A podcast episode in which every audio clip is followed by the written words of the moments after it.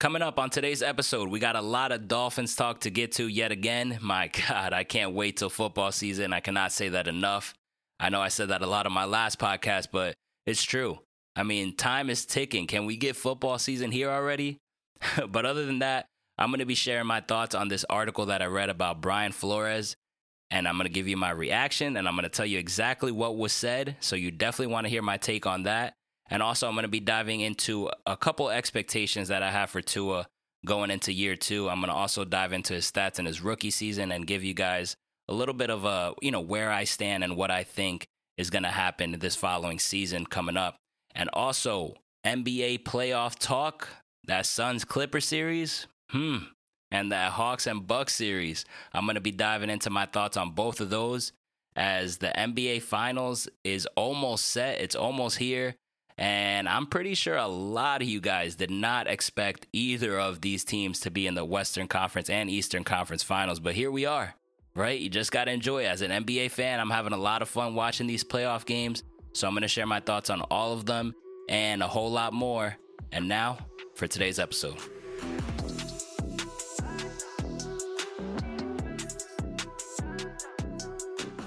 Welcome to the Miami Sports Vibes Podcast, episode 24. I hope you all had a fabulous weekend this past weekend. Hope you're enjoying some NBA playoffs. I hope you guys are all excited for football season because that is almost, almost here. But before we get started, I do want to thank you all for tuning in and also for the continued support. If you're listening to me from wherever you are, I'm extremely grateful. I've seen a lot of people from the UK listening, a lot of people from Canada, a lot of people from Ireland as well, and all around the world. So shout out to you guys. Thank you for continuing to listen to me and also just support. I cannot thank you enough. I'm extremely grateful. I just want to shout you guys out from uh, all across the world. Thank you. Also, anybody listening to this podcast, if you're not following me on Twitter and you're listening to me, please follow me. My Twitter handle is at sportsvibes305. So feel free to follow me there so you know what I'm doing and what I'm getting into, a couple podcast previews, and also some tweets about all Miami sports. I got some Dolphins tweets there, some Heat tweets, and also NBA talk. I'm I'm tweeting a lot about these playoffs.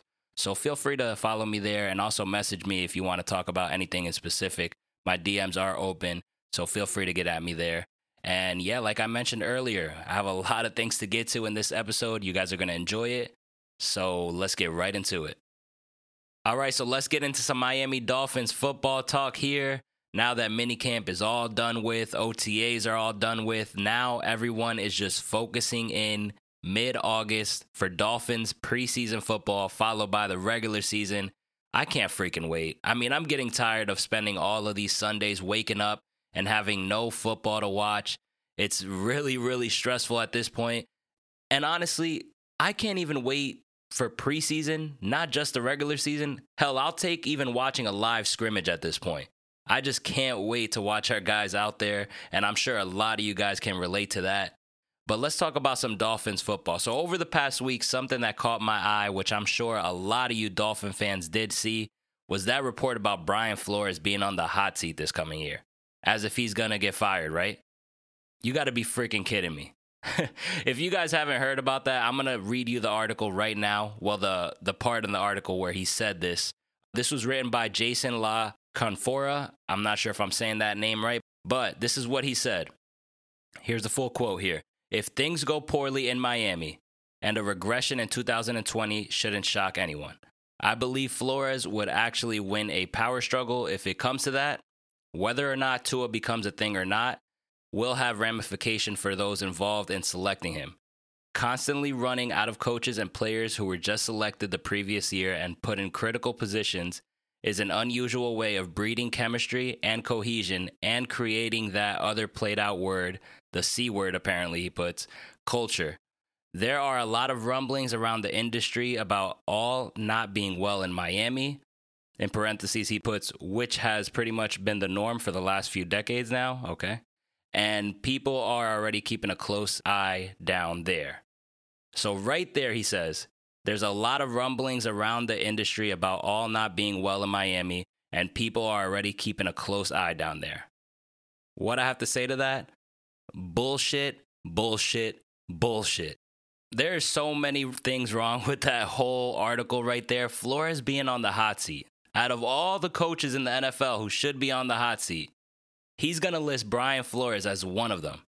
You got to be freaking kidding me, right?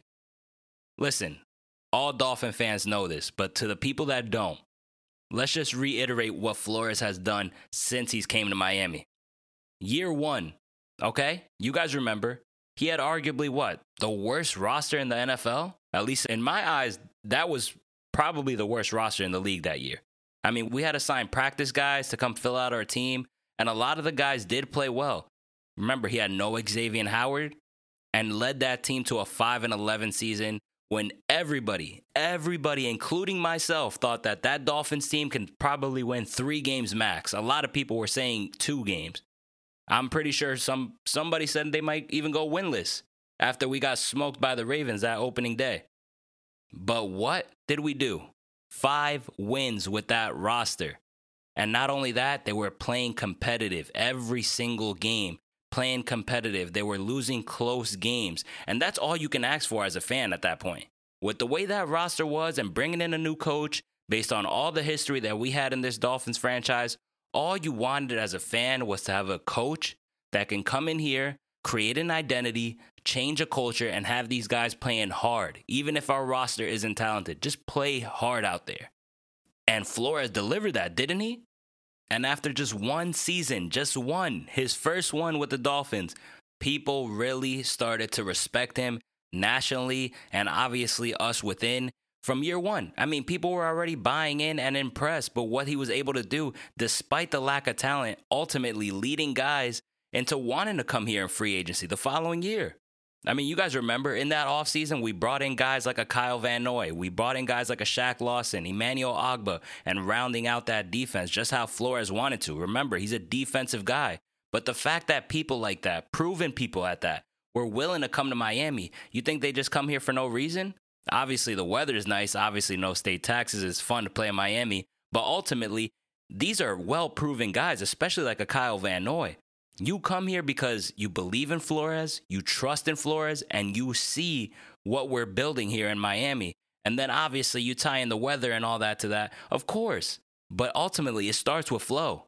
Coach Flow, changing that culture. After that first season, after signing all these guys, what did he do the following season? This past season, as you all know, a 10 win season, which is by far, think about it. To me, that's pretty much one of the best Dolphins football seasons that I've seen in my lifetime, at least. I know we had a 10 win season with Adam Gase, but this past season was the most remarkable season that I've seen watching Dolphins football. And not only was it a 10 win team, but it was a top defense in the league. I believe we finished sixth.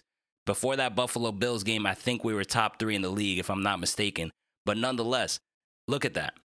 Year one, worst roster in the league get you five wins and 11 losses. Following season after that, he jumps that by five wins, 10 and 6, despite dealing with injuries with the whole team. Preston Williams was banged up a little bit. Mike Gesicki was banged up a little bit. Myles Gaskin went down with the COVID thing, right? And then you're balancing, you know, Tua and Fitzpatrick, and you have the whole media trying to stir things up at the in the middle of that. And despite all of that, he leads them to 10 and 6 with a top defense. This man on the hot seat? Are you kidding me? Oh my God. It's obvious that the culture has changed, and Flores is a big, big reason of it. I mean, he was a coach of the year candidate this past year. And it's clear that this guy is clearly, clearly, clearly one of the best coaches in the league. Yes, he hasn't delivered a playoff berth just yet. I'm assuming that's coming this following season.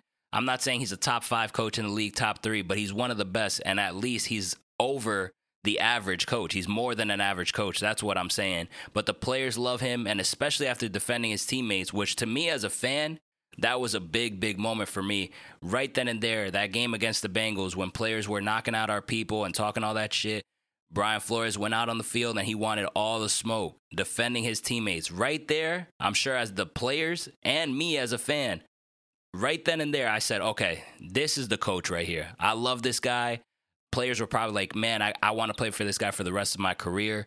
That's such a big moment. This is exactly what Miami needed. They needed a coach like that. They needed it so, so bad.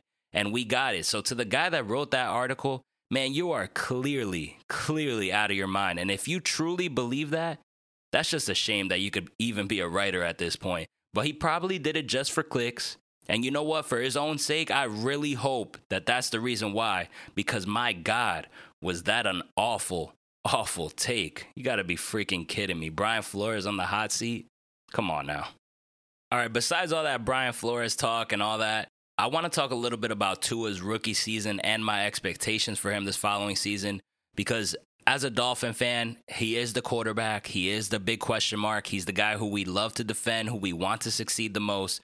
So, talking about Tua is always something I like to do. So, I took a little deep dive and I was looking into his rookie season numbers. So, obviously, he finished with a 6 and 3 record, 11 touchdowns, 5 interceptions, and threw for 1,814 yards. Three of those interceptions, by the way, came in the last game of the season where we were down early and we had a force passes. And if I'm not mistaken, about two of them were in a player's hands and then they bounced off the player's hands and went right into a Buffalo Bills player's hands for an interception. Listen, that game was over from the beginning, so we had to force passes because there was no shot of us even running the ball, wasting time. We had to be aggressive in order to have a chance, and that was a win or go home game for us.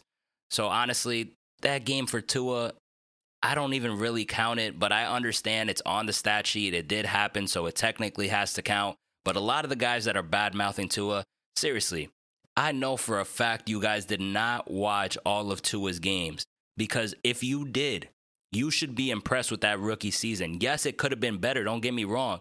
But besides those two drops by players, you, are looking at possibly an 11 touchdown and three interception season right there. And that's from a guy that's coming off a hip surgery. That's from a guy who wasn't starting from day one. He had Fitzpatrick starting from day one. He was the backup. He got thrown into the fire, and he honestly he didn't shoot us in the foot. When you have more touchdowns and interception, especially by double, and you have a positive record, that's all you can ask for. Listen, I'd rather you do that than have big stats and you're throwing four touchdowns and three picks. Like, no, be who you are. This is who I knew Tua was. This is who I want him to be. I want him to continue being himself. Keep on making smart reads. Keep on throwing the ball accurately. Don't need there's no need to listen to this outside noise when people say, "Hey, Tua's got to be more aggressive. Tua's got to do this. Tua's got to force these balls." That's not Tua. That's never been Tua. So stop trying to change his game and and do this. Like let the kid grow. Let the kid be himself. Listen, he had a he had no off season. He couldn't work on anything but his body rehabbing. He couldn't work on his mechanics. He couldn't work on his game. And like I said, it was Fitzpatrick's team, and he was not the starter from day one. He was thrown in, and he finished with a six and three record. So please, any of you guys, if you still doubt Tua, give the kid a break and let him shine. And that's what he's gonna do this coming season because obviously he has everything he needs to be successful. He has the offseason to work on his mechanics. He has the new weapons. He has speed now, not just possession receivers. The list goes on and on. Let the kid shine. I'm telling you, he's going to be great. I'm really, really optimistic about him, honestly. I'm saying that in all honesty, not just because I'm a biased Dolphin fan, but I really like what I've seen from Tua. I like his ability to throw accurate balls. I like his leadership, just the way he carries himself as well. Always seems like a positive guy you you you can't teach a lot of these things that Tua has. And I really think he's going to dominate. I can see him honestly I can see him throwing over 30 touchdowns this season. Especially especially if that young O-line continues to develop the way that we expect and the way that they should.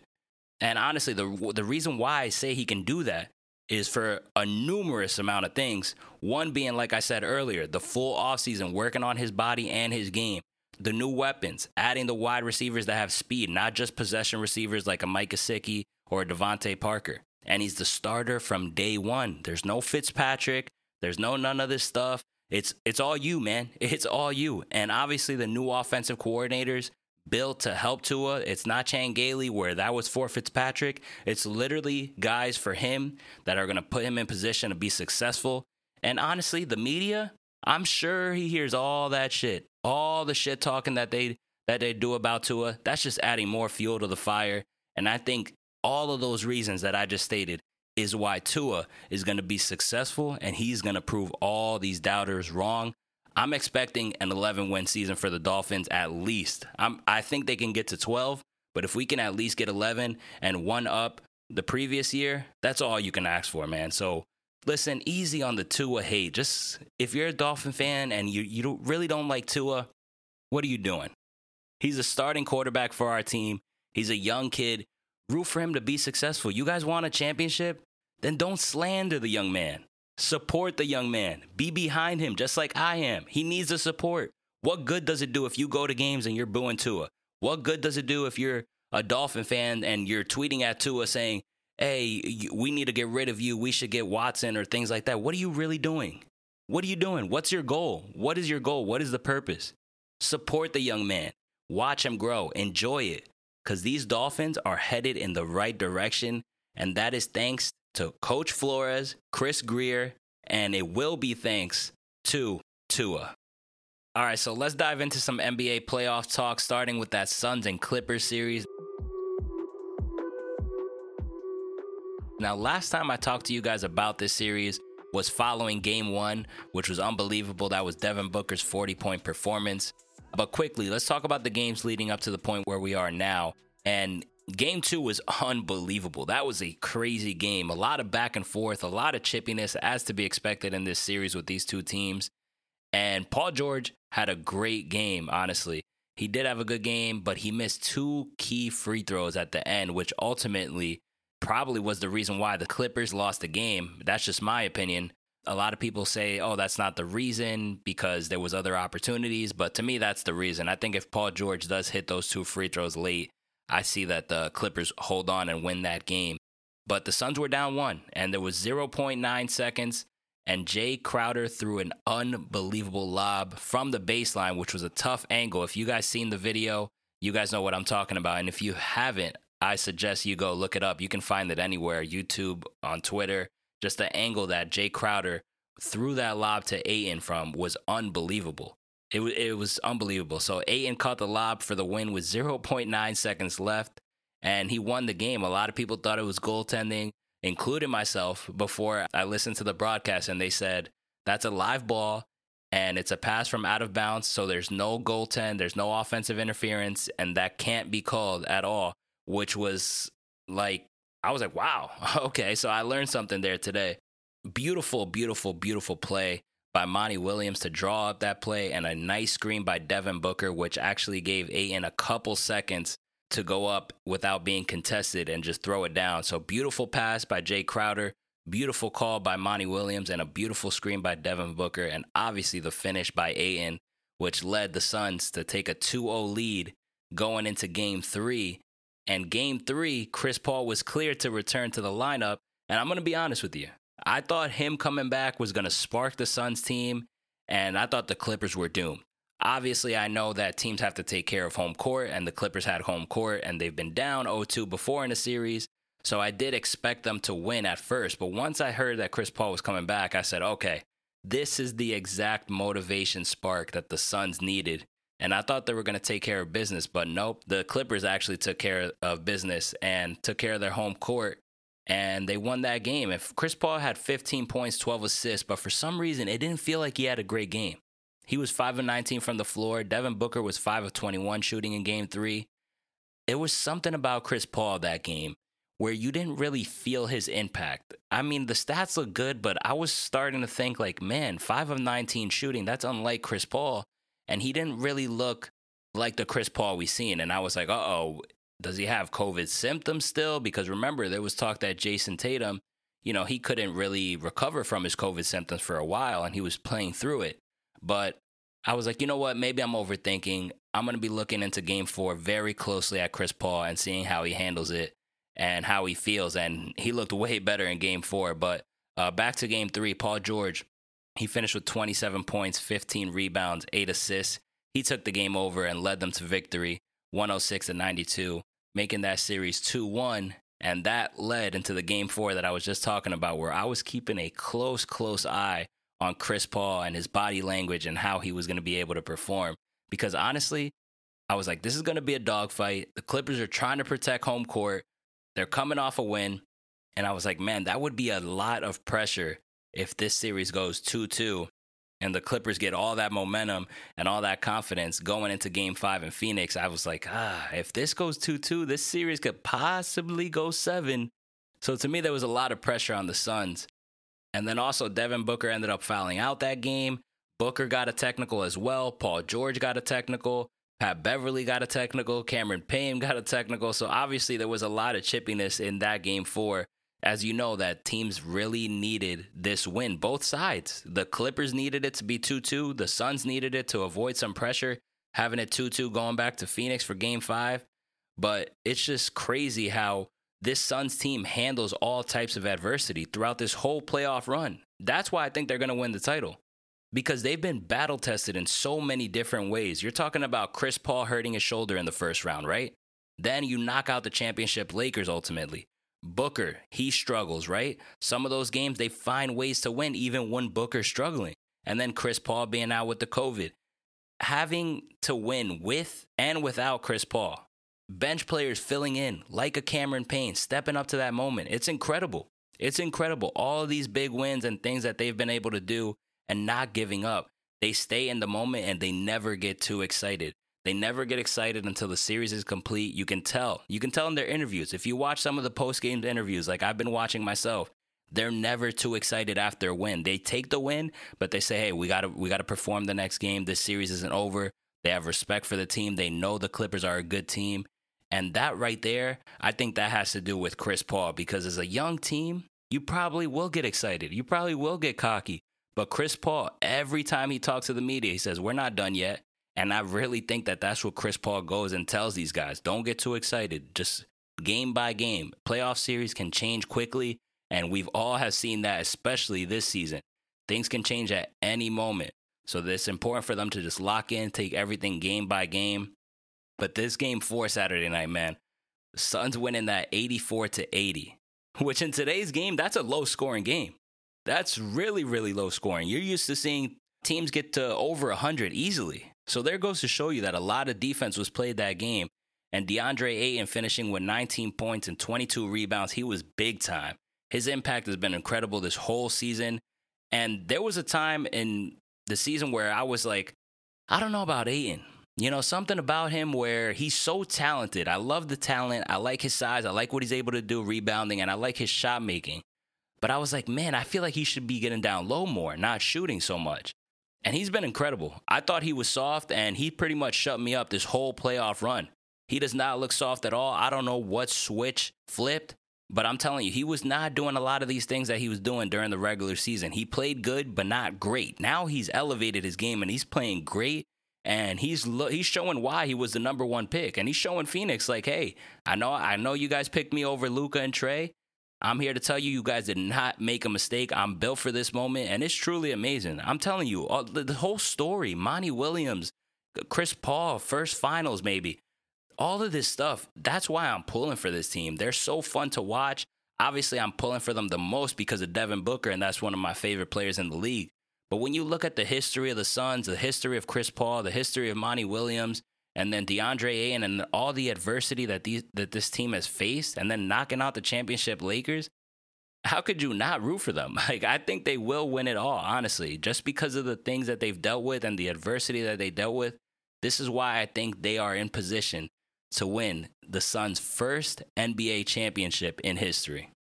And just a quick note here, I am recording this right before game 5 in Phoenix does tip off where I do think the Suns will win behind that home crowd and advance to the NBA Finals. But if they don't, I still do think that the Suns will ultimately win this series, whether it's in six or seven.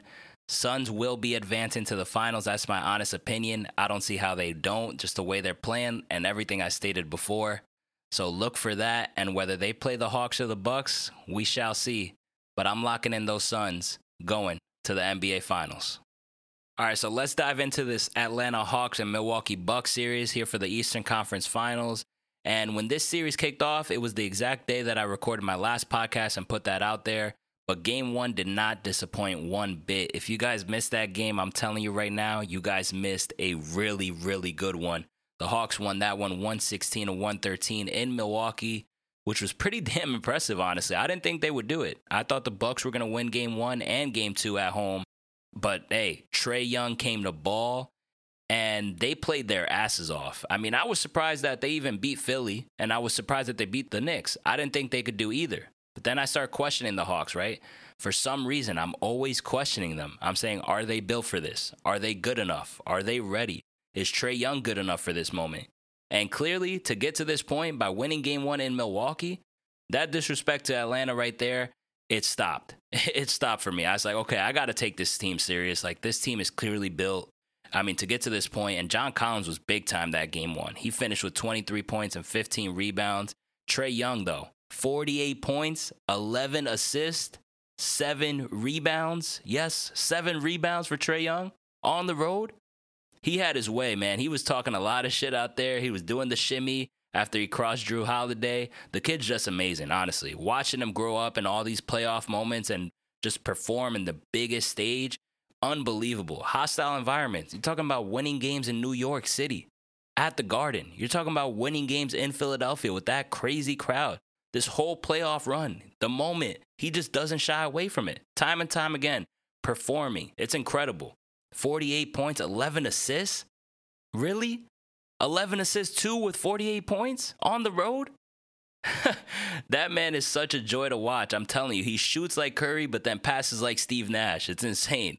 It really is. And that's the type of things he's on. Anyone who disrespected Trae Young before this playoff run, I'm telling you right now, I'm sure as hell you're done with that because I was one of those. I was kind of like, man, this guy just puts up good numbers for the Hawks.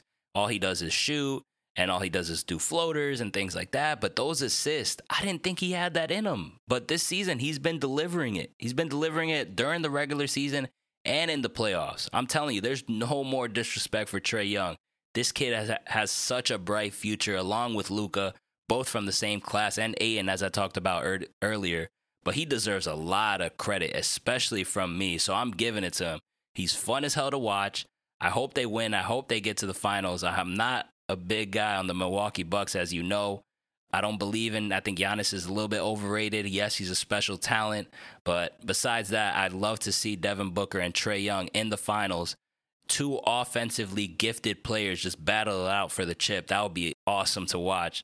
So it was a really impressive game one win for the Hawks, and they got all my respect right there. But then let's shift things on to game two. Game two, on the other hand, I have no idea what the hell happened there. It seemed like the Hawks just said, you know what? We won game one on the road. We're not playing. That's fine. Bucks can win this. We'll have game three in Atlanta. We'll take it back there 1 1. We did our job. We stole home court. That's what it looked like, honestly. Because that game was over quick. I don't know what the hell happened. The Bucks were up by 41 at that point, and it's not even worth diving into the game, honestly. I'm gonna just tell you right here: the Bucks won the game 125 to 91. It was a beatdown from the start. They led by 41, like I said. But if there's anything that you have learned from all these playoff series, is that no team is out of it no matter what, and it's never over until it's over. And things can shift quickly. An injury can happen, God forbid, or momentum can shift. Anything, anything, anything, anything can always happen, even if you're down 3 1. We've seen that time and time again in other playoffs right? A team down 3 1 comes back and wins. The Cavs did it in the finals a couple years ago. so the series did um, end up being tied one apiece leading into Sunday night's game in Atlanta. And the Milwaukee Bucks ended up pulling it out 113 to 102. This was a back and forth game throughout the entire game. And Trae Young was cooking, especially in the first quarter. He started off hot it looked like it was going to be all Hawks to begin with, but the Bucks did answer back and they answered back pretty fast and made the game quite entertaining. Once they battled back from trailing early in this game, it was a back and forth game throughout. Trae Young was definitely cooking in the first quarter, like I said, but also in the third quarter. He came out of that half on one, but then he ended up tweaking his ankle a little bit late in that third quarter. He accidentally kind of tripped by the referee and his ankle kind of tweaked a bit. Right there, I think obviously that was a key part of this game because he looked a little bit hobbled after that and he didn't really have kind of that same speed. Because if you remember earlier in the game he was kind of getting to his spots and getting to the free throw line shooting that floater laying it up and in getting a couple and ones in there. And right after that ankle he was just settling for three pointers and he didn't really look comfortable. He wasn't making the shots at a high clip like he was so I'd keep a close, close eye on that for game four tonight. But the talk of the town after that game three performance was Khris Middleton, especially in that fourth quarter. This guy knocked down three big shots back to back to back with just under six left in the game. He was incredible. Clutch gene activated. It's crazy. It's crazy how many times he's able to get to his spots and score when he needs to, especially late in games. And you know what? Having a guy like Middleton on that Bucks team honestly saves Giannis's ass in so many ways. I mean, because you know Giannis can't really deliver late in games because he has no moves. He has he has no moves to get to his shot or even have a shot. but he did make some shots towards the end of the game, so I do give him credit for that. But other than that, Middleton is always seems to be the guy to deliver late in games, and he showed out. I mean, the Bucks don't win this game if Middleton doesn't pop off the way he does. He ended up with 20 points in that fourth quarter, big shot after big shot. The Bucks were up 101 to 98 with 5 minutes left and right then and there I said, "All right, we're going to find out who wins this game quick." And right after that, Middleton hit two big shots after Giannis hit one, and it looked like it was all Bucks from there, and it was. The Hawks weren't able to match that late surge from Middleton and the Bucks, and they ended up winning it on the road and taking a 2-1 series lead. Trae Young finished with 35 points, 4 assists, Usually the assist numbers are way up, but not this game. He did shoot 12 of 23, but that ankle injury, that whole thing changed the whole game. You can feel it and you can see it. Trae Young did not look the same whatsoever. So, like I said, for game four tonight, I'm definitely keeping a close, close eye on the body language of the team and himself. But Khris Middleton finished with 38 points, 11 rebounds. Giannis with 33 points, 11 rebounds and it was definitely a fun game. I mean, the energy from both teams going blow for blow. The energy in Atlanta seemed pretty lit. It was a very loud place there. But game four tonight, I think the Hawks are going to take it. I think they're going to take it at home. And I honestly see this series going seven games. But I think the Bucks are going to take it, man. I don't know. I have this bad, bad feeling that I think it's the Bucks' time. I mean, they've been through this before, right? It's like every time they never get over the hump. They seem to run into that team. Last year was the Heat. The year before that was the Raptors. They run into these tough, tough coaches that really know how to figure out Giannis. But I mean, after so many times going down, maybe this is their year. That's what I'm thinking. I honestly have a bad feeling that this might be the Bucks' time, and I think the Bucks really have to take advantage here, taking that 2-1 series lead now home court is back in their favor. Remember, the Hawks took home court by winning game one, but now the Bucks responded. They did what they had to do. I do think the Hawks win game four here tonight, like I said, but I see this series going seven and the Bucks at home in that environment. After failing so many times in the playoffs and not delivering or getting to the finals, I think their time is now. Although I'm rooting for the Hawks because I really, really want to see Devin Booker versus Trae Young go at it in the finals. I got a feeling it's the Bucks. I think they're going to take it and they're going to advance to the finals to play the Suns, but we'll see. Tonight's going to be really important. This is a definite, definite must win for Atlanta at home because you can't afford to lose both of the games at home, especially going to Milwaukee down 3 1. That's a tough, tough task for you. I know teams have came back from 3 1, don't get me wrong, but that is highly, highly unlikely in my opinion. But we'll see how it plays out tonight. All right, so that wraps up episode 24. Man, that was a fun one to record, talking about these NBA playoffs and talking about my Miami Dolphins. I know you guys definitely enjoyed that Dolphin segment. I still can't believe it. Even right now, recording this outro here, wrapping everything up, I still can't believe that that guy really said that about Brian Flores. I mean, can you believe it? I still can't. And like I said, even if he did it for clicks, just the fact that you have the audacity to throw that out there is just ridiculous. Um, but honestly, thank you guys for tuning in. I hope you guys enjoyed this episode. It was fun recording it. And I'm very glad that I'm able to share my thoughts with you guys every week, every Tuesday. So, once again, thank you for the support. And I will see you guys here next Tuesday and every Tuesday after that. Thanks for listening to the Miami Sports Vibes podcast with Nando Diaz.